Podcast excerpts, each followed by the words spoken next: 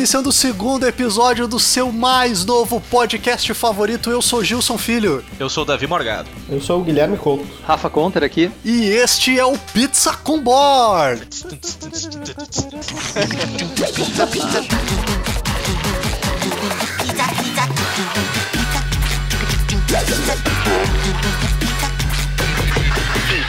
com Board.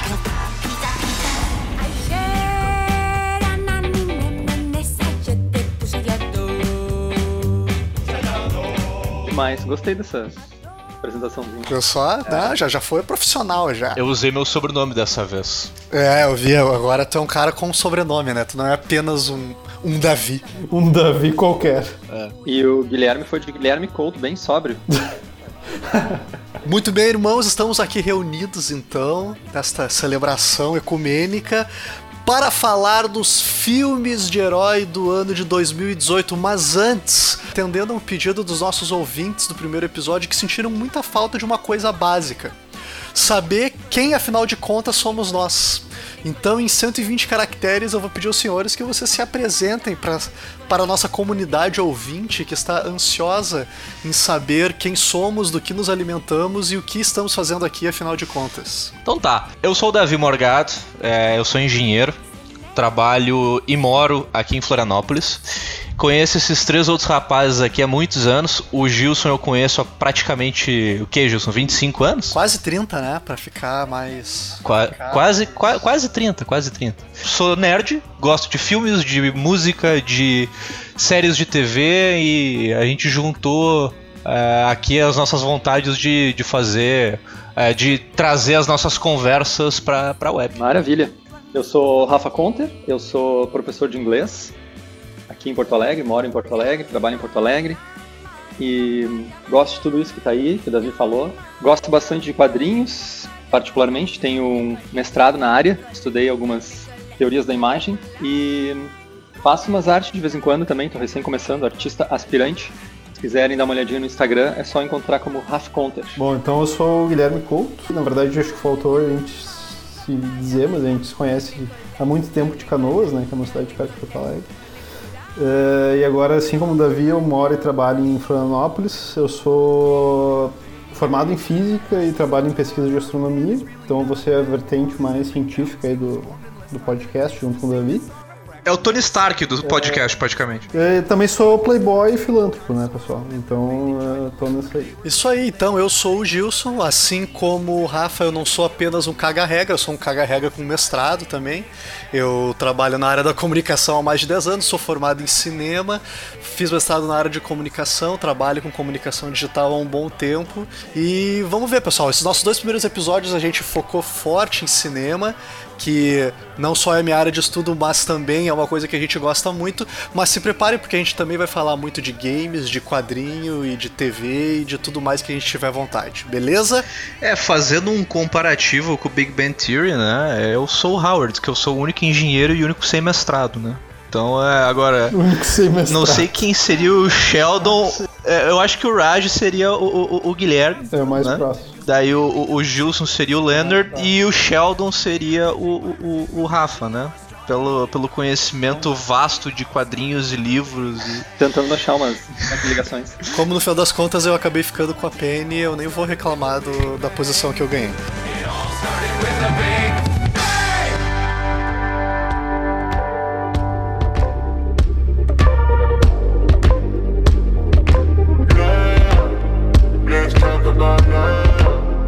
Eu quero começar o nosso debate de hoje então fazendo uma pergunta específica para um dos integrantes desse podcast.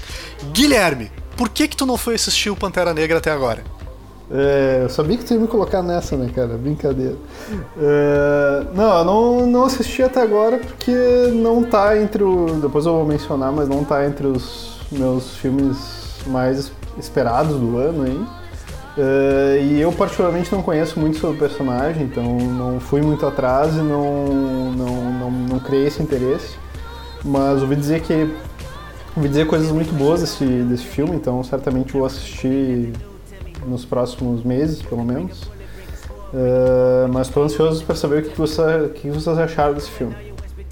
Acho que é bom também, né, Rafa, a gente iniciar com um disclaimer aqui. Muito importante porque eu acho que uma das principais debates em torno do filme, um dos principais motivos que ele tá chamando tanta atenção e ele ganhou tanta importância nos últimos tempos, sem dúvida nenhuma, tem a ver com todo o debate racial que o filme traz. E nós, por sermos quatro jovens brancos de classe média, talvez não somos exatamente as pessoas mais apropriadas para abordar esse aspecto em específico do filme. Eu acredito que é muito importante a gente destacar isso. A gente vai se ater muito aos aspectos técnicos e narrativos e do nosso gosto pelo cinema e quadrinhos, mas tem um debate muito interessante acontecendo por aí e muito mais importante do que esse que a gente está fazendo agora, que tem a ver com toda essa questão de identificação cultural e de empoderamento racial. E nós, acho que os quatro membros aqui do podcast, recomendamos que você, se você gostou do filme, que você vá atrás eh, e leia a respeito e busque, porque a internet está cheia de material muito interessante a respeito disso e com certeza vai agregar muito mais para sua vida do que qualquer bobagem que a gente vai falar por aqui pela próxima meia hora. Correto? Certíssimo. Gilson. Caramba. A gente foi ver o filme o que? Semana passada, Gilson, juntos. E, cara, é sensacional. Guilherme, tu vai assim que der. É um sucesso absurdo de bilheteria. E, como o Gilson falou, assim, é um filme para tudo que é público, mas ele é de um diretor negro, com um elenco negro, tem uma quebra de estereótipos maravilhosa no filme, um visual tribal africano muito lindo de se ver. E a questão da, da, do país, o Wakanda, no caso, tu comentou, né, Guilherme, que tu não conhece muito do, do background do Pantera Negra, do personagem, mas isso não é um problema. O filme te apresenta esse mundo rápido, assim, tu, tu logo tu, tu, tu, já tá no meio da, da história deles. E que nem o Gilson falou, a gente talvez não seja os mais indicados para falar sobre isso, mas a gente pode apreciar e é muito legal que todos os tipos de público estejam apreciando um filme com um super-herói negro. Não só um super-herói negro, né, Rafa? Uh, praticamente todos os personagens do filme são negros. Isso é bem bacana, né? Eu achei a temática do filme toda muito legal. Que nem o Rafa falou, não, não é necessário conheceres a, a, a, história do Pantera Negra. A única lembrança que eu tinha é de ter visto ele em Marvel Zombies, cara, que é uma, uma história nada a ver da Marvel, né? Eu nunca tinha ido atrás da, da, da, da história, da mitologia do herói. E o filme explica isso muito bem, ele introduz o herói de maneira muito tranquila, sem que tu, sem que tu precise é, buscar o conhecimento né, nos quadrinhos. E eu achei muito bom, cara. A, a trilha sonora, é, a história do filme, ela é, eu diria que ela é bastante linear, mas ela, ela o seu papel, assim, é, é, é né, tem, um tem um desenvolvimento bacana do, do, do vilão e do herói. Então, no geral, achei muito bom. É, lembrando que no universo cinematográfico da Marvel ele foi apresentado no Capitão América Guerra Civil. Então, uh, inclusive os momentos uh, principais do personagem nesse filme uh, rola flashbacks do Pantera Negra para quem não viu o filme. Em relação a essa que questão de se situar, é super tranquilo. A minha mãe foi assistir no cinema e gostou da história, entendeu? Sem ter visto nenhum outro filme da Marvel. Então eu acho que se isso é uma preocupação para quem ainda não foi assistir, não precisa se preocupar. Outra coisa que acho que é válido a gente dizer também antes de se aprofundar mais, essa vai ser uma análise com spoilers. Então, se você ainda não viu o filme, talvez volte aqui depois que você já tenha assistido para não correr o risco de tomar um spoiler bem no meio da tua cara, beleza? Não, eu ia perguntar para vocês, assim, vocês sabem dizer o que, que vocês mais gostaram nesse filme? O que, que deixa ele diferente dos outros filmes de super-herói da Marvel, por exemplo? Todas as tribos que aparecem no filme, aquela hora que aparece. Uh, bem, vai rolar spoiler, né? Posso falar, né? Guilherme. Não, Guilherme se fudeu. Né? É, tá. Ah, cara, aquela hora que aparece os rinocerontes daquela tribo, daquele maluco lá, que inclusive eu acho que é o cara que faz o Get Out. É ele mesmo, Daniel Kaluuya. Daniel Kaluuya. Ele também, ele também é o ator do segundo e um dos melhores episódios ah, do Black Mirror, né? Das bicicletas. 15 milhões de créditos. É, exatamente. Aquela hora que aparece os rinocerontes é, cara, é demais, demais, demais. E em termos técnicos, assim, acho que respondendo a pergunta do Rafa, para mim disparado, assim, o que diferencia esse dos outros filmes da Marvel e o que é para mim o grande trunfo desse filme é a questão da direção de arte que a gente percebe que teve ali, como o, da, o Davi citou, teve uma pesquisa profunda a respeito das tradições africanas. A gente vê ali que tem diversas tribos de diversos países diferentes da África que foram representados. Uh, tem vários elementos estéticos ali do uso do barro no cabelo, do uso dos pratos labiais, os próprios tipos de estampas geométricas que eles selecionaram para representar cada uma daquelas tribos foi uh, profundamente pesquisado por, du por, por duas uh, diretoras de arte, produtoras negras também. Então, assim, tudo entrando em conjunto para acho que é a palavra que define muito o filme, assim, né? Que é a questão da representação. Então acho que nesse sentido, assim, a trilha sonora é muito boa, tem os aspectos visuais são muito legais, mas sem dúvida nenhuma o grande destaque do filme fica na questão da direção de arte, assim, que tá impecável. Acho que sim, Gilson. Inclusive o diretor, né, é o Ryan Coogler, ele é o diretor do Creed. E ele fez questão de trazer o pessoal que trabalhou com ele em outros filmes, para justamente trazer uma visão mais original, um pouco mais única pro universo da Marvel dos super-heróis. Acho que uhum. muito disso que tu falou próprio vilão, o Michael B. Jordan, ele trabalhou com ele fazendo Creed, né? Sim. E ele também foi o Johnny Storm naquele Quarteto Fantástico fracassado que teve lá, que a gente nem vai comentar a respeito. É. Quarteto Fantástico tem um legado horroroso no cinema, né? Não teve nenhuma nenhum êxito em nenhum dos filmes que foi lançado. Um abraço pra Fox, nossa futura patrocinadora aí. Fox, que inclusive é nosso ouvinte ainda. O pessoal da Fox nos ouve. Fica a dica aí, pessoal, pro próximo filme contratem a nossa equipe de consultoria, com certeza vai ficar melhor.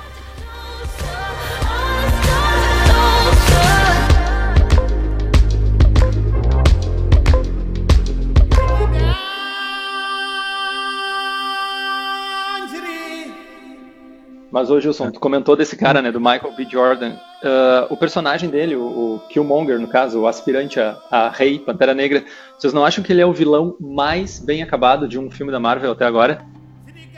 Eu acho que ele é um dos melhores vilões que a Marvel já apresentou. Primeiro porque ele não é inteiramente malvado, ele é o vilão Uh, com o perdão do trocadilho, mais cinza de todos, né? Porque é um cara que tem uma causa muito bem definida, uma causa muito justa.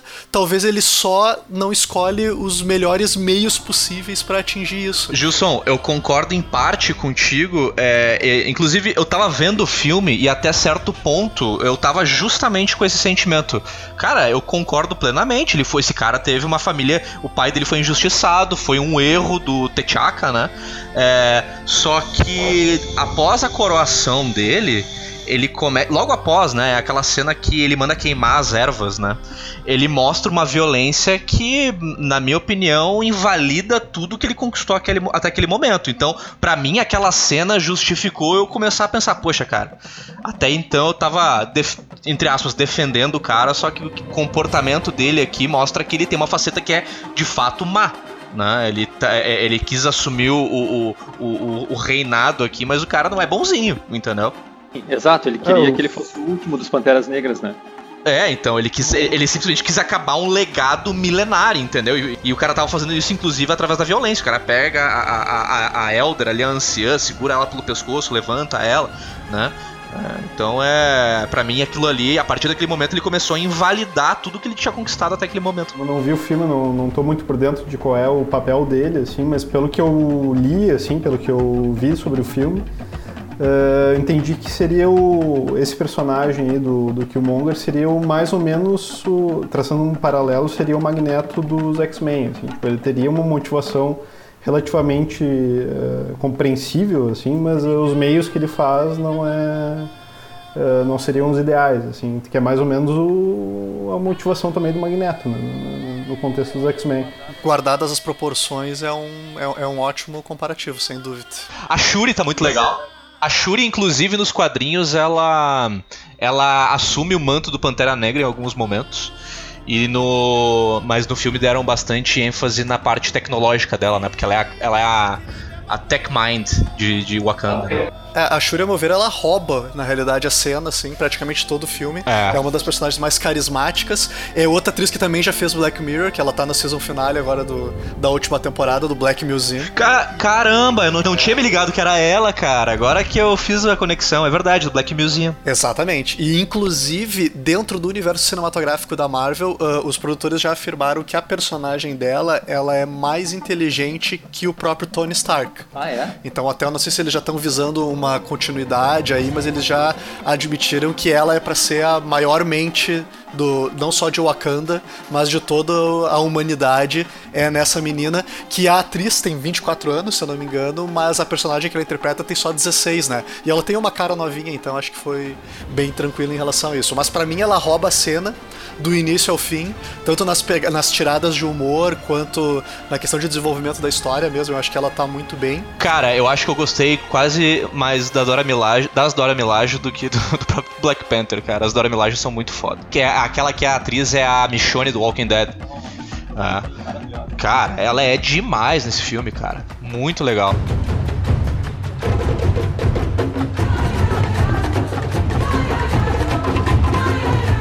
Outra coisa que eu acho que tem que ser mencionada do filme, que é a participação do Andy Serkis, né? Que ele tá muito bem. Uh, eu tinha um pouco de antipatia pelo personagem do Ulysses Claw nas, nas aparições anteriores dele no- nos filmes da Marvel, mas nesse filme ele tá muito bem, ele tem um, um sadismo, uma loucura muito divertida, assim. Eu não conheço o personagem nos quadrinhos, não sei se ela é assim, mas me agradou muito, me agradou tanto que eu fiquei até um pouco incomodado com o desfecho dele no filme, assim. Achei que era um personagem que talvez merecesse um pouco mais, assim, do que o que foi apresentado pra ele ali. Ele foi friamente executado pelo Killmonger, né? E toda aquela operação, né, deles ah, se infiltrando no bar e tudo mais, pra mim é um dos, dos melhores momentos do filme. A batalha final, eu até eu e o Rafa até já tinha comentado, a gente já, já acho que já ficou um pouco cansativa, já ficou longa demais. Aquela história daquele trenzinho passando e voltando, podia ter sido um pouquinho mais curta, não precisavam ter desenvolvido tanto assim.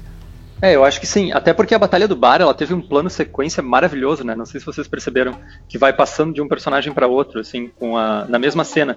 É que tem a Nakia, a, a Dora Milaje e o, e o, e o T'Challa. né? Esses, todos eles. E aí, que nem o Gilson falou, a última batalha talvez tenha sido um pouco demais, assim, mas foi legal eles mostrarem todo mundo envolvido na batalha também, não só os dois que estavam disputando o trono, mas todo mundo do país tinha alguma coisa pelo que lutar, assim.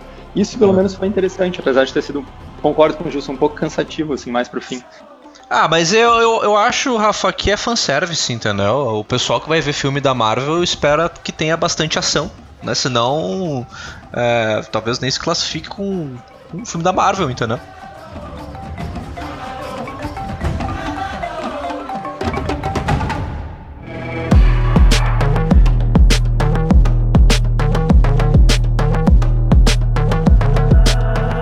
Eu queria falar sobre as cores do filme. A Marvel acho que tá com uns 18 filmes agora. Só que eu acho que eles finalmente começaram a acertar as cores é, dos filmes, né? De uns 5 filmes pra cá. Eu acho que ali por, por Guerra Civil, Doutor Estranho. É, eu me eu relaciono muito a paleta de cores dos filmes hoje com, é, com os quadrinhos dos anos 90, né? A gente, nós somos crianças dos anos 90, né, cara? Então, sei lá, eu lia X-Men do Jim Lee, é, Cable, X-Factor, Excalibur, né? Formatinho da Abril e, e era tudo cor saturada, aquela coisa bem saturada, né? E eu, eu para mim, de certa forma, é até nostálgico ver os filmes por causa disso. E é por isso que eu comecei a pegar muito mais gosto de ver os filmes da Marvel agora. né? Eu lembro de ter visto Guardiões da Galáxia. O primeiro Guardiões da Galáxia eu achei sensacional. Eu acho que vocês também têm a mesma opinião. E pela primeira vez a Marvel começou a experimentar com cores que ela ainda não tinha experimentado. Se, você- se vocês pegarem os pôsteres dos filmes antigos, vocês vão ver que as cores que predominam é vermelho, branco, cinza. Né, em todos os banners, todos os pôsteres, né? E a partir de Guardiões da Galáxia isso começou a mudar e começou aos pouquinhos a trazer o feeling do- do- dos quadrinhos mesmo. É, que eu acho que também vem muito do, do personagem, assim, ou no caso da equipe, né? Eu vejo, por exemplo, os Avengers, né, que é o, digamos, o carro-chefe da, da Marvel, como não sendo um, um- exatamente uma equipe muito colorida, né? Sim. Até agora eu imagino que vai mudar um pouco, porque vai ter a entrada da Vespa, a entrada do Homem-Aranha, que são, em geral, personagens com com uniforme um pouco mais colorido, mas em geral não era.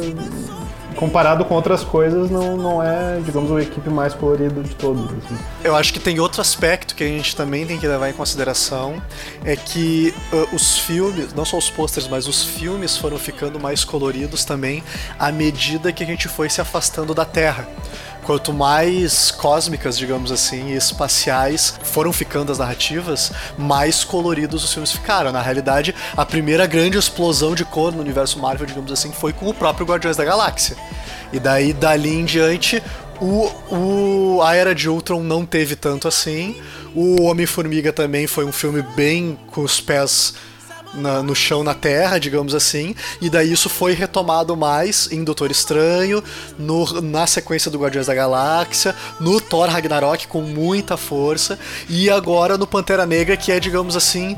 O Wakanda pode-se dizer que é o lugar mais alienígena dentro da Terra que a gente tem, é o Wakanda. Que, cara, a evolução das cores, de como as cores são utilizadas, ela é muito notável nos três filmes do Thor, sabe? Se tu pegares e olhar o, o, o, o Thor Ragnarok, cara, ele é uma explosão de cores, assim, em relação aos outros dois. A paleta é muito mais escura. Que, inclusive, eu acho que é algo que a DC ainda não se ligou, e tá errando. O, o, o filme do, da Liga da Justiça e o Batman vs Superman, cara, aquele filme ele é cinza e preto. Parece que botaram um filtro escuro naquele filme, né?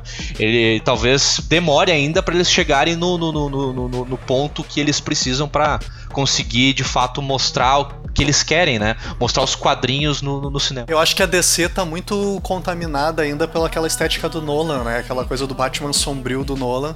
A DC não consegue se descolar disso, assim, e isso pra eles é um problema. É, eu acho que sim também.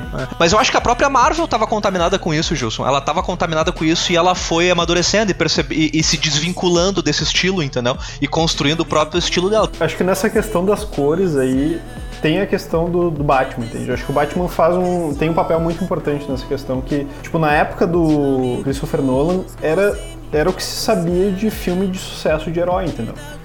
E era muito escuro, entende? Então eu acho que passou por uma época ali onde a ideia de filme de herói era de se fazer uma coisa meio escura, assim, sabe? Então eu acho que isso que mudou agora, entende? Se for perceber, realmente todos os pôsteres iniciais ali são muito escuros, né? E eu acho que era bem na época que a Marvel tava tentando sair da, da draga que ela tava. É, o, o- a trilogia do Batman do Nolan ela influenciou demais, né? Ela fez tanto, tanto sucesso que acabou por influenciar aí diversos outros filmes que surgiram depois. Então, naturalmente, né, Guilherme, na, na- a, época ali, quando iniciou mesmo o universo da Marvel no, no, no cinema, o que eles tinham de referência era aquilo. Mas o que eu fico feliz, assim, é que com o a, à medida que o tempo passou, a Marvel foi encontrando, a meu ver, a sua identidade no cinema, entendeu? Se outra empresa vier e começar a fazer filmes tão coloridos quanto da Marvel, eu já sei que eles foram influenciados pelos filmes da Marvel, entendeu? Então por isso que eu acho que Esquadrão Suicida é assim. Esquadrão Suicida é É legal. um ótimo exemplo. Inclusive, se vocês olharem a evolução dos pôsteres do eh, Esquadrão Suicida durante a campanha de publicidade dele, vocês vão ver que as cores foram aumentando durante a publicidade do, do, do Esquadrão Suicida. Não, eles tentaram fazer. Eles tentaram entrar na onda do Guardiões da Galáxia, um grupo de misfits, né? De tipo, gente que não se enquadra, que, que é em teoria anti-herói ou vilão. E eles foram na, na esteira do visual também. Eu não vi, mas dizem que é uma merda, né? Não, é, de- eu também não vi, imagino que não seja bom, mas é legal de ver como um filme afeta o outro, como um universo afeta o outro, né? Isso é legal. Alguém aqui viu Esquadrão Suicida? Eu não vi. Não, não vi Então, também. tá, então é uma merda.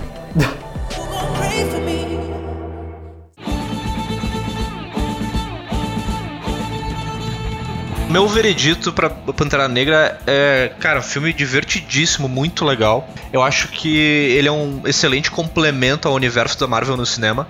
Que ele- o universo da Marvel ele já é bastante eclético, né? E, e vem mais um elemento pra somar. Eu- a, a trilha é fenomenal, as cores, o, o, o herói é muito carismático. Cara, sensacional. Tô, tô querendo ver ele de novo agora na Guerra Infinita. Então fica a dica, assista. Quem ainda não assistiu, quem já assistiu, vá assistir de novo, porque vale a pena, é muito bom. Fale bem, espalhe, é um, é um ótimo filme com uma grande mensagem. E a gente se despede do Rafa por enquanto, antes de entrar no nosso próximo debate. Rafa, muito obrigado e até a próxima. Valeu, foi um prazer, sempre bom conversar com vocês sobre qualquer assunto, principalmente sobre cinema, super-herói. E tamo aí pro episódio 3, pode me chamar. Aqui é Ed, da Venezuela. E o filme que eu mais quero ver é Os Vingadores 3 para ver se o universo Marvel vai dar uma renovada ou vai continuar muito do mesmo.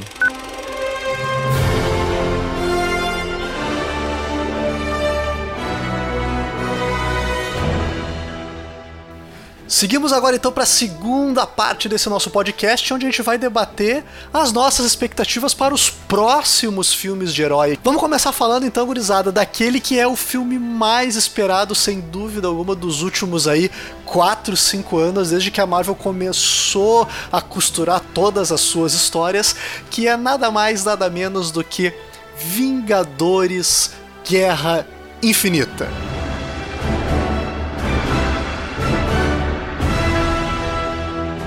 Alguém aí viu o trailer dos Vingadores? Quais são as expectativas? O que, que vocês acham que vai rolar? Cara, eu vi o trailer e tem tanta coisa que eu quero comentar, cara. Vamos, vamos por partes aí, porque tem muita coisa legal esse trailer. Primeira coisa é que o Capitão América tá de barba, né? É, o Capitão América aderindo aí à, à, à moda, né? Sem o capacete dele. É engraçado, né? Na verdade, eu acho bacana ver a evolução do uniforme do Capitão América ao longo dos filmes. O primeiro, a primeira aparição dele é um Capitão América muito, muito clássico, né? É, tem o Capitão América lá da Segunda Guerra, que ele usa um capacete, mas tem o Capitão América dos Vingadores também, que é o capacete do Capitão América dos Vingadores, pra mim não funciona, cara. Eu acho que não fica legal. Na verdade, aquela roupa toda não funciona. Aquele tom de azul, que é quase um azul royal, assim. Aquela roupa que parece que tu enxerga o velcro dela, assim.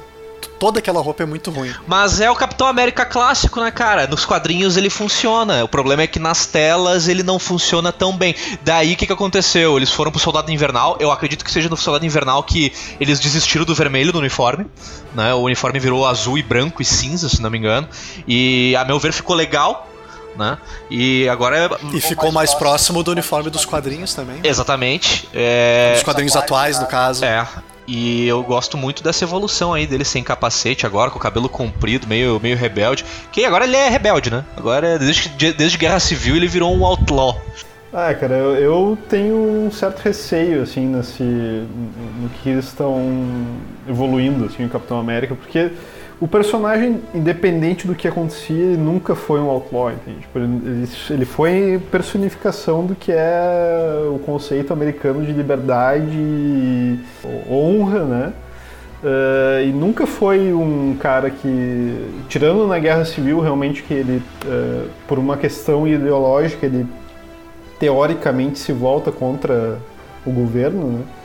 É, ele sempre foi um cara que confiável, sempre foi um cara disposto a batalhar, independente do que, do que fosse acontecer de negativo na vida dele, ele nunca se abatia e, digamos, se tornaria um outlaw, né? Ah, mas uma pergunta que eu quero fazer pra vocês: por que, que vocês acham que no trailer aparece é, o Capitão América, a Viúva Negra, o Hulk e o Bucky, que a gente já sabe que tá em Wakanda, né? Que apareceu no, no- até no fim do, do Pantera Negra. Eles estão lutando contra alguém em Waka- em Wakanda. Por que, que vocês acham que o Capitão América e a Viúva Negra e o Hulk vão estar lá? Não, isso aí pra mim é a invasão alienígena, começou por Wakanda e todos os heróis do planeta estão lá pra tentar defender. É o Thanos desembarcando na Terra por Wakanda. Pra mim esse é o É, esse é o motivo, assim.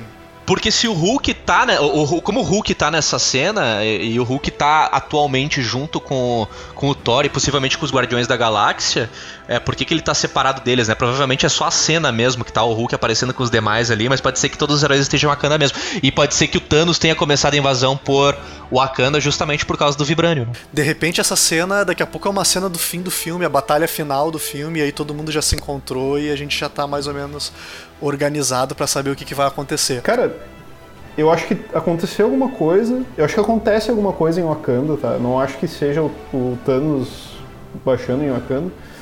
Eh, eu acho que acontece alguma coisa que eh, a batalha tenha que se passar em Wakanda, tá?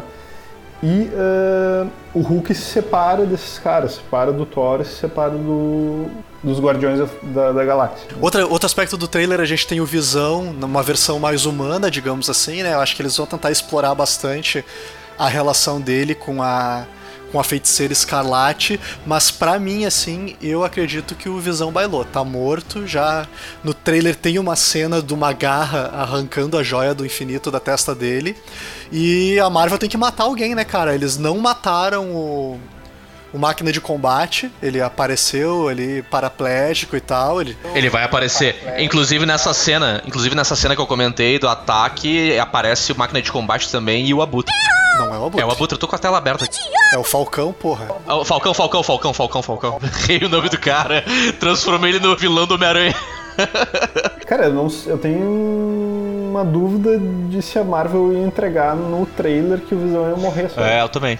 Eu também. Porque, as, pelo menos na cena no trailer, assim, fica muito na cara que parece que ele tá morrendo, realmente. É, o, que, eu- o que eu acho do Visão é o seguinte, eu, eu sinceramente acho que o Visão, até o momento, ele foi subaproveitado. Ele aparece muito pouco e ele é um, um, um- um personagem muito legal da Marvel, entendeu? Na minha opinião, devia ter um filme só do Visão, cara, sinceramente. Eu acho ele muito legal. Acho que dá pra trabalhar muito em cima daquele, daquele personagem.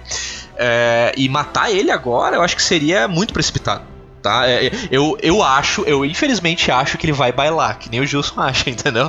Só que, cara, eu queria ver muito mais visão, cara. É, sei lá o que vai ser feito com ele.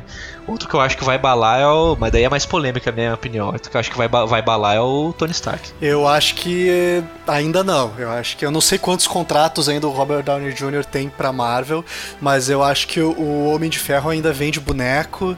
Eu acho que não vai ser fácil de matar ele. Acredito que ele deva morrer, porque eles não têm mais como ficar pagando esses salários eh, malucos deles, mas eu acho que ele ainda volta pro Guerra Infinita 2. Eu acho que ele vai permanecer lá pra. Que a gente não pode esquecer que é um filme de duas partes, na realidade. É verdade, é verdade. Eu, eu- eu tô considerando assim o arco Guerra Infinita, vai. Pode ser que ao final do arco ele, ele, ele morra, então. O trailer entrega que vai ter Hulkbuster, ela aparece bastante, a Hulkbuster, no, mais de um momento no trailer.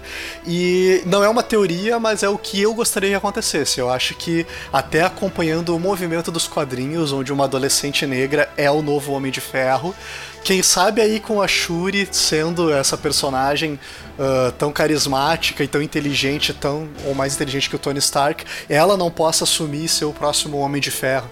Fica aí a dica. Alô, Marvel, vocês que estão nos ouvindo aí.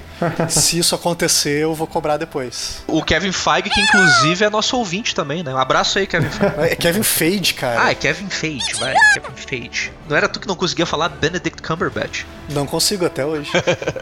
e ele vai estar no filme, inclusive, Vai, né? Ele vai estar no filme. Vamos ver como que eles vão encaixar. Ele, o Doutor Estranho aparece bastante no filme. Eu acho que o Doutor Estranho, pelo que eu percebi, assim, tem dois heróis. O Doutor Estranho e o Homem-Aranha vão ser heróis que vão ficar em frontes de defesa, assim. Todas as cenas deles, eles aparecem em grandes centros urbanos, meio que fazendo um controle de danos. Enquanto aqueles heróis que a gente falou antes ali, o Hulk, o Capitão América, o Pantera Negra, eles estão caindo na porrada, em guerra, em campo aberto. O, o Homem-Aranha e o Doutor Estranho aparecem meio que em contenção de danos em grandes centros urbanos. Tô curioso pra saber por que também que isso vai acontecer. Que o Homem-Aranha, ele é um herói urbano, né? Tipo, é complicado de tira- tirar ele de Nova York, porque ele, basicamente, uma das grandes habilidades dele é se movimentar nos prédios altos de, de Nova York pra, pra se aproveitar disso. né? Se aproveitar das estruturas, né? E, e, inclusive o Homem-Aranha tá com uma roupa toda mecânica, né? Esse estilo a roupa do Homem. É a roupa que aparece no final do, do filme, né? Na, na cena pós-créditos. Que é aquela roupa que ele nega, mas depois a gente vê que ele vai ficar com ela no fim das contas, né? O que, que vocês acharam do, do Thanos? Cara, não dá pra saber muito, né? Eu prefiro ele de capacete do que sem. Achei ele meio estranho, aquele visual do trailer dele sem capacete. Mas ele é o vilão mais aguardado aí. A gente tem a Nebula e a Gamora nos lembrando do quão malvado ele é há muito tempo. Então a expectativa em relação a ele é alta, né? Eu imagino que ele vai esmagar todo mundo. Vai deixar os Vingadores assim quebrados. A gente tem uma cena do trailer que, em que ele dá um soco no, no Tony Stark, né? E meio que derrota o Tony Stark. Então eu acho que é o que vai acontecer. Vingadores atuais derrotados pro surgimento de uma nova geração de Vingadores, que daí vai ter os heróis que a gente ainda não viu. Miss Marvel, que já tá com o filme confirmado. Daqui a pouco os próprios Guardiões da Galáxia vão ganhar importância. E, e, e esses Vingadores que a gente já conhece, o Thor, o Homem de Ferro, vão abrir espaço para esses novos pra serem, digamos, uma segunda geração que efetivamente vai ajudar eles a derrotar o Thanos. Esse é o meu palpite. Pois é, uma, uma dúvida, uma dúvida que eu tive assim no trailer, não sei o que vocês acham, é, é sobre a utilidade dos Guardiões da Galáxia. Assim, é, eu fiquei na dúvida se eles vão realmente entrar em combate agora ou se vai ficar uma coisa pro futuro. Assim, o que, que, o que vocês acham disso? É verdade, até porque no trailer, Guilherme, não tem nenhuma cena explícita, né, de luta dos Guardiões da Galáxia. Eles aparecem na nave deles, eles nem aparecem na Terra ainda. né? Exatamente. É, o- a cenazinha final ali, né? O Thor encontra eles ali e pergunta pra eles quem são eles e tal.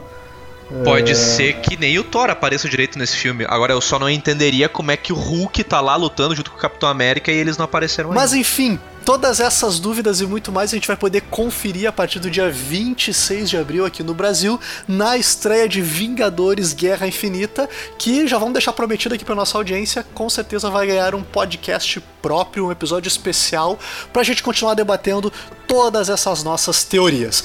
Vamos para o próximo filme de herói desse nosso ano de 2018? Oi, pessoal, meu nome é Lídia e a minha aposta para 2018 é Deadpool 2. Beijo. Deadpool 2, previsto aí pra 18 de maio. Quero saber aí, o que que vocês acharam do primeiro filme do Deadpool? Cara, eu adorei. Eu adorei. Eu acho que é. Eu acho que talvez seja ah, um dos melhores, se não o melhor herói retratado no cinema em relação ao quadrinho. Eu acho até que ele é mais engraçado no cinema do que no quadrinho, cara. É, eu- esse é um cara que eu não eu não, não curtia muito nos quadrinhos, assim, tipo, eu nunca, nunca fui atrás dele, assim, mas o filme me surpreendeu, assim, o filme eu gostei muito e eu acho que dentro de um, de um filme só, assim, fechou exatamente qual é o, a temática do personagem muito bem, assim. Eu confesso que eu não gosto muito, odeio Rob Liefeld, não gosto muito do, do Deadpool, mas realmente dentro dessa, dessa visão o filme foi surpreendentemente bom. Foi engraçado em muitos momentos, assim, acho que força a barra em alguns outros. Tem algumas falhas graves, assim, como colocar o Colossus e aquela outra mutante genérica por motivo nenhum dentro do filme, mas eu acho que, sem dúvida nenhuma, é a maior aposta da Fox né, nos últimos tempos de filme de herói, depois dos fracassos retumbantes que a gente já comentou dos, ah, dos filmes do Quarteto Fantástico. O Deadpool acabou virando um personagem querido, carismático. O Ryan Reynolds acertou no segundo herói dele, né? Porque o Lanterna Verde também nunca é demais lembrar. Foi outro grande fracasso do universo cinematográfico dos heróis. Um abraço pra DC aí. Mas vamos ver o que, que vai acontecer aí, Deadpool. Eu vou manter essa, essa ideia de expectativas baixas e com certeza vou correr pouco risco de não me divertir no filme. O Ryan Reynolds, que é nosso ouvinte. E é, o que eu ia falar é, sobre o filme é a respeito do a respeito do, do, do Cable, né? O Cable quem vai fazer é o Josh Brolin, que é o Thanos. Né? Então, e, e a gente sabe que recentemente aí houve um acordo entre eh, Marvel e Fox, né? E que possivelmente aí nos próximos anos a gente veja aí alguns eh, universos e personagens de filmes que estavam aparecendo na Fox no MCU, né? No, no universo cinematográfico da Marvel. Então eu não sei se vai dar pra aproveitar esse Cable, provavelmente não. E pelo que eu vi no trailer, cara, eu achei um Cable tão magrinho, porque o Cable, o Cable ele é um monstro, entendeu? O Cable que eu tô acostumado a ver é o Cable do, do dos quadrinhos dos anos 90, que ele é um brutamontes, entendeu? E por mais que, tudo bem, o Josh Brolin, ele é um cara corpulento, cara, não chega nem perto do que eu imaginava pro Cable, entendeu? Ele tinha que ser do tamanho do Colossus, no mínimo, entendeu? A meu ver. É, o Cable que eu tô acostumado a ver é um Cable muito mal desenhado, inclusive ele né, é completamente disforme. A minha única dúvida é com tanto ator em Hollywood, eles foram pegar justo um ator que já tá identificado com outra franquia, enfim. Va- A gente vai saber separar, porque o Thanos é roxo, o Cable tem cabelo branco, mas podia ter pego algum outro ator, né? E a Fox, pelo que eu sei, eles têm planos pra levar esse Cable mais adiante, né? Eu não sei se. Eu não lembro se eles têm ideia de tentar fazer alguma coisa com o Cable, mas eu sei que pros próximos Deadpool seria uma coisa importante no, no contexto. assim. E o próximo filme da nossa lista é o último filme da Marvel desse ano de 2018. Outro filme que eu acredito que tem muita gente ansiosa, porque o primeiro filme foi muito divertido, foi leve, foi bem humorado, a galera foi sem expectativa nenhuma e se surpreendeu. Eu tô falando do Homem-Formiga e dessa vez a Vespa. Quem é você? Sou um Homem-Formiga. Como é que é? Nunca ouviu falar de mim? Não, não ouviu falar de mim.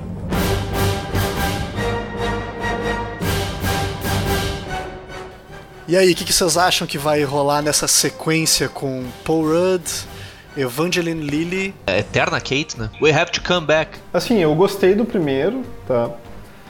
Mas ele é super levezinho, assim, tipo, tu vê que, sei lá, pra mim, no contexto do universo, assim, ter ou não ter não faz grandes diferenças. Pô, Ter- mas é aquela batalha no aeroporto, na Guerra Civil, Nossa. como é que tu me diz isso? Cena, cena linda, cara. Maravilhosa aquela cena. É, e tu vê que o trailer ele menciona essa batalha eh, da visão do Homem-Formiga, mas eh, poderia ser qualquer um ali, entende? Eu confesso que uma das minhas maiores expectativas pra esse filme é mais uma vez a participação do Michael Penha. É o Luiz, né? Como esquecer do Luiz? Então, Sim, sim, sim. Ele, ele deu um tom engraçado pro filme. É o alívio cômico do primeiro Homem-Formiga. Cara, mas eu, eu acho que. Eu, eu concordo contigo, acho que ele é um bom personagem, mas eu acho que pra esse filme, né? Eu acho que já tem alívio cômico suficiente, entende? Tipo, o próprio, o próprio Homem-Formiga é um, de certa forma, cômico, né? Eh, Esse assunto em especial, Guilherme, ele dá bastante pano pra manga porque é, é, eu ainda acho que a Marvel não encontrou o seu ponto ótimo de dosar o humor nos filmes. Tem bastante humor, mas com frequência eu acho que tem humor demais. Entendeu? Só que, por outro lado, tem que ser um negócio engraçado, porque é, é- é algo descontraído mesmo, são heróis, né? Então é. Mas eu acho bacana que o Homem-Formiga tem essa pegada, essa pegada de comédia. é um filme que pra mim pesou a mão e que ficou, teve muito momentos, muitos momentos de humor desnecessários foi o próprio Thor Ragnarok. Eu achei em alguns momentos eu não aguentava mais aquela sequência de piadinhas uma atrás da outra, assim. É, que realmente te- tem que dosar um, um filme de herói, tu tem que dosar bem, assim, essa questão do humor, porque, inegavelmente, uma das coisas que as pessoas querem ver num filme de herói é a parte de ação e uma... E normalmente é uma parte tensa do filme. Então, se for uma questão de estar sempre colocando uma parte cômica, é- fica complicado de tudo realmente dar uma sequência na, na ordem do filme.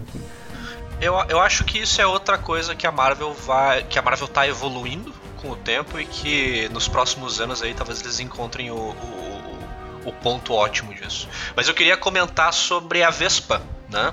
A Vespa, a princípio, ela vai ter uma roupa tão tecnológica quanto a do Homem-Formiga. Porque é impossível fazer a Vespa como ela é nos quadrinhos, né, cara? Ou como, eu não sei como é que ela tá hoje nos quadrinhos, mas ah, pelo menos quando eu lia, ela era basicamente uma mulher de colã com duas asas de Vespa, entendeu? É, o que fica meio estranho de, de, de- representar no, no, no cinema. Atualmente nos quadrinhos, só pra te responder a pergunta, ela tem a cara da Evangeline Lilly e como todos, na realidade, como a grande maioria dos quadrinhos, isso também é interessante de perceber esse fenômeno na Marvel que ah, os filmes e os quadrinhos vão se retroalimentando assim, né? Então, muita coisa que não era necessariamente de um jeito nos quadrinhos, com o sucesso dos filmes, acabou pegando pontos específicos dos quadrinhos e absorvendo e trazendo isso pras páginas e o óbvio que é, como era de se esperar, o contrário também acontece, né? Isso acontece, na verdade, desde o do Homem-Aranha do Tobey Maguire lá, né? Que, eh, que na verdade, a- o Homem-Aranha original ele não produzia teias, né? Ele tinha uns cartuchos de teias e daí nos filmes ele produzia aquilo naturalmente como, como consequência do- da picada de aranha e depois isso foi pros quadrinhos. Tem trailer? Então, fala pra gente do trailer, já que tu foi o único que viu o trailer. Cara, é o- meio que o que eu tava mencionando, assim, o, é é muito parecido com o primeiro filme, é, o dilema dele não é muito relevante? Tipo, é uma questão mais pessoal, assim, enquanto os outros heróis da Marvel é uma questão muito mais grandiosa, né? Até tem uma parte do trailer que ele faz uma brincadeira com é, o Hank Pym, que era o, Homem-Formiga original, ele brinca que a Vespa, ela faz exatamente o que ele faz, só que com asas, né? Então, tipo, ele fica meio obsoleto. Mas eu acho legal, assim, pra enriquecer o universo da, da, da Marvel no cinema, né? Ele, ele é um personagem que foi feito pra complementar. E como um certo saudosismo também, né? Porque ele é um herói mais das antigas, entendeu? O pessoal atual, hoje ele já não representa tanto quanto ele representava no passado. Mas ele é, cara, ele é da formação original dos Vingadores, entendeu? Então eu acho que como homenagem ao herói, é, é legal ter ele no universo do cinema. Eu acho que o Pym é muito mais importante pro universo do que o Homem-Formiga que eles estão criando, entende? Então se. Eu acho que, acho que ele está sendo mal, mal utilizado, entende? Falando em mal utilizado, vamos falar agora então do próximo filme de herói desse ano, com estreia marcada para 5 de outubro. A gente está falando do Venom. Um acidente. Seja o que for. Você era de um jeito. E agora você é diferente.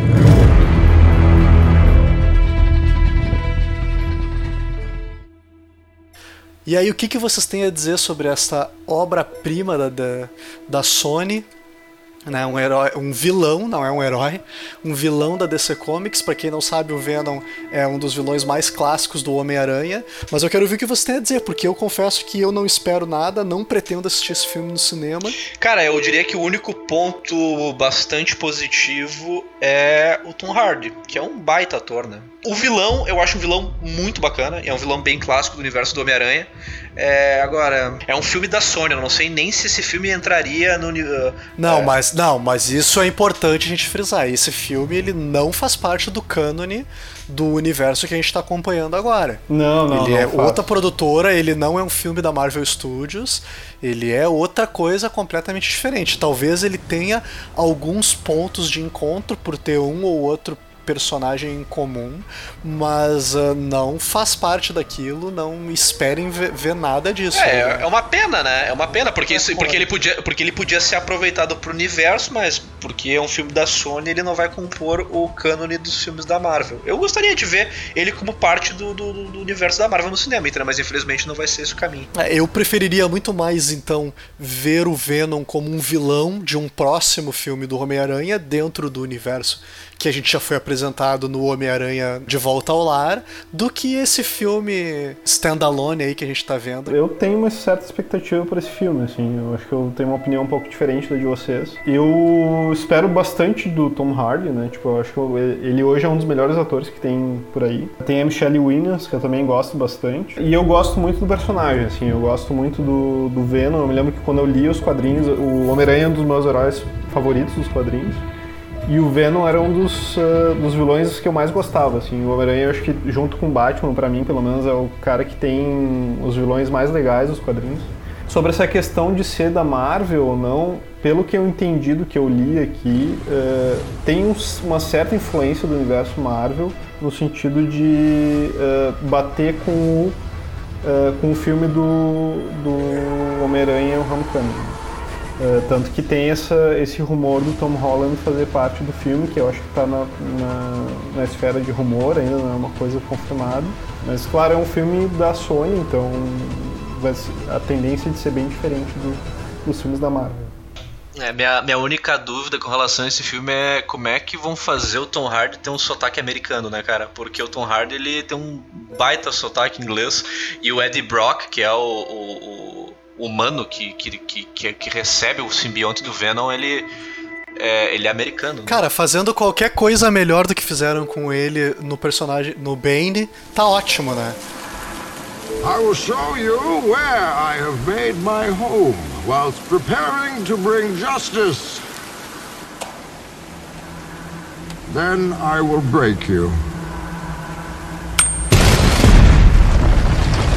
Eu pensei que ia falar que qualquer coisa melhor do que o ator que fez o Venom nos filmes do Tobey Maguire, que é aquele cara que é o protagonista do Death 70 Show, tá ligado? Ah, sim. Cara, aquele cara não faz nenhum sentido ser o Venom, cara. É o cara mais magrinho, tipo, parece um pau de vira-tripa e botaram ele no Venom, que o Venom é um cara gigantesco, tá ligado? É, exatamente. Cara, na verdade, assim, nem o Tobey Maguire faz sentido como Homem-Aranha, né? Mas isso aí é papo pra outro podcast. E o próximo filme da nossa lista, então, dia 2 de novembro, estreia X-Men Dark Phoenix. Um filme que promete um grande destaque aí para Sophie Turner, que é a personagem título, que está interpretando a Jean Grey, para quem não lembra, é ninguém mais ninguém menos que Sansa Stark. E aí, qual é a expectativa de vocês para essa mais essa tentativa aí da Fox de reorganizar o universo deles? Eles já viajaram no tempo, já foram pro passado, já voltaram pro futuro, já fizeram tudo. Eu confesso que eu já tô até meio perdido, já não sei mais quem é quem. Só sei que a mística é ninguém mais ninguém menos que Jennifer Lawrence, que também tá confirmada para esse filme. Eu tô, de certa forma, ansioso, porque Fênix Negra, na minha opinião, é uma das melhores sagas do, do X-Men. É, eu, quando comecei a ler X-Men, eu busquei alguns encadernados, é, eu li Fênix Negra e ali, acho que acredito que foi uma das sagas que me fez me apaixonar pelos X-Men. Então, é, eu acho que o filme pode surpreender. Eu gosto do, do, dos X-Men da Fox, entendeu? Eu só acho que eles bagunçaram demais o universo. Mas tem muita coisa dos X-Men da Fox que, que é bom. Tem uma coisa que me incomoda muito, que é o protagonismo da mística nesse universo.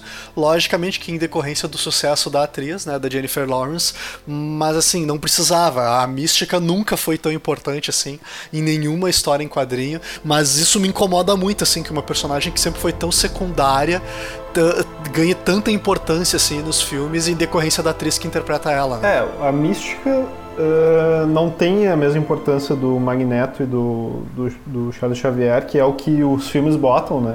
Os filmes botam esses três mais ou menos no mesmo patamar. Mas uh, eu acho ela uma personagem muito interessante assim no, no universo dos X-Men. A minha opinião sobre sobre esse, sobre o que, que eu espero do filme assim. Eu gosto dos X-Men da Fox, uh, principalmente os dois primeiros. O terceiro, que é o Apocalipse, eu achei muito ruim, muito ruim.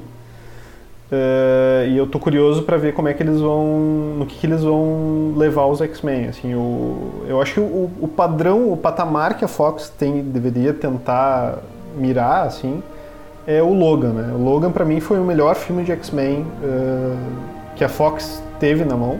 Mas eu acho que tem, tem muito material bom para se fazer isso, uh, principalmente pelos atores, né? Eu acho que a classe de atores que tem no X-Men ali, o James McAvoy e o Michael Fassbender, não só falando da Jennifer Lawrence, uh, são atores muito bons, assim. Então poderia se fazer uma coisa bem de uma qualidade muito boa. Assim. E para encerrar a nossa lista de filmes de herói desse ano de 2018, vamos falar de ninguém mais, ninguém menos do que a Aquaman.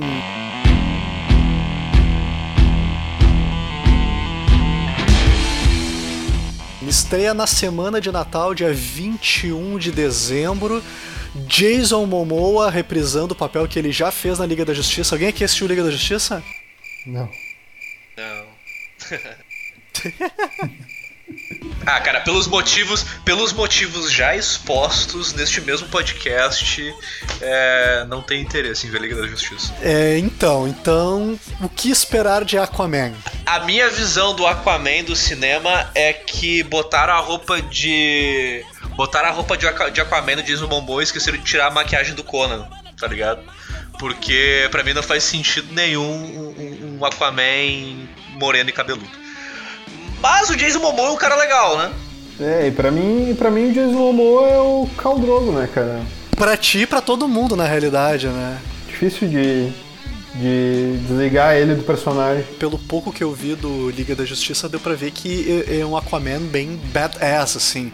É um Aquaman muito mais próximo do Namor, que a gente conhece no universo da Marvel, do que daquele Aquaman galhofento que a gente tá acostumado a ver no Cartoon Network e em outros ambientes por aí. Pode ser que esse filme vai para esse lado, que daí a gente já sabe, a gente já conhece aquilo que a gente já tá careca de ver da DC, que é o universo sombrio e tudo mais, e, enfim. Vamos ver até onde que isso vai levar. Ah, o que eu posso falar desse filme aí é o que eu comentei com vocês antes. É, cara, Nicole Kidman é a mãe do Jason Momoa nesse filme. Então, durma, durma com esse barulho.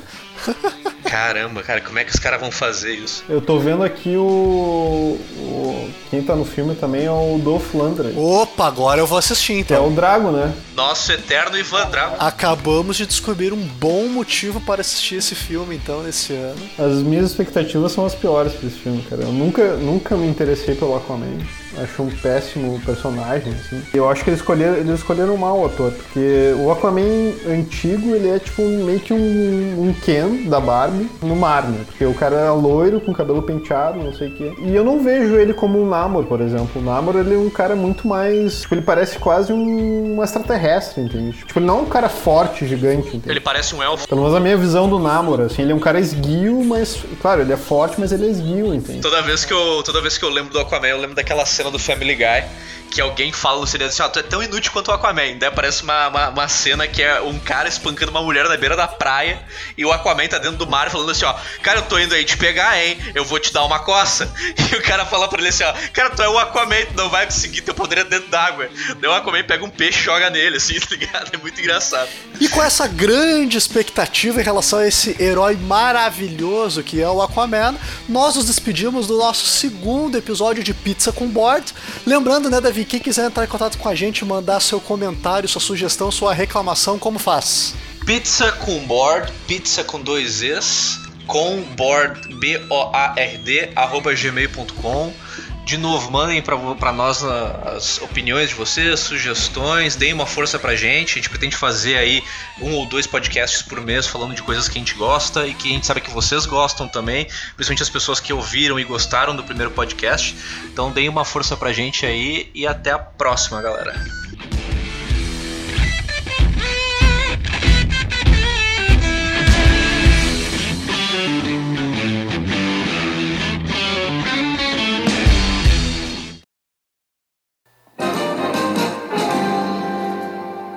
Gordo idiota, você é mais inútil do que o Aquaman! Socorro, me ajudem, é um estupro! Grite o quanto quiser, ninguém vai te ouvir aqui. Eu vou! Aquaman, me ajude! Ei, ei, solta a moça! Se não, o quê? Oh, oh, eu sei lá, cara. Mas você tem sorte de não estar fazendo isso aqui, no mar. Senão eu te impediria.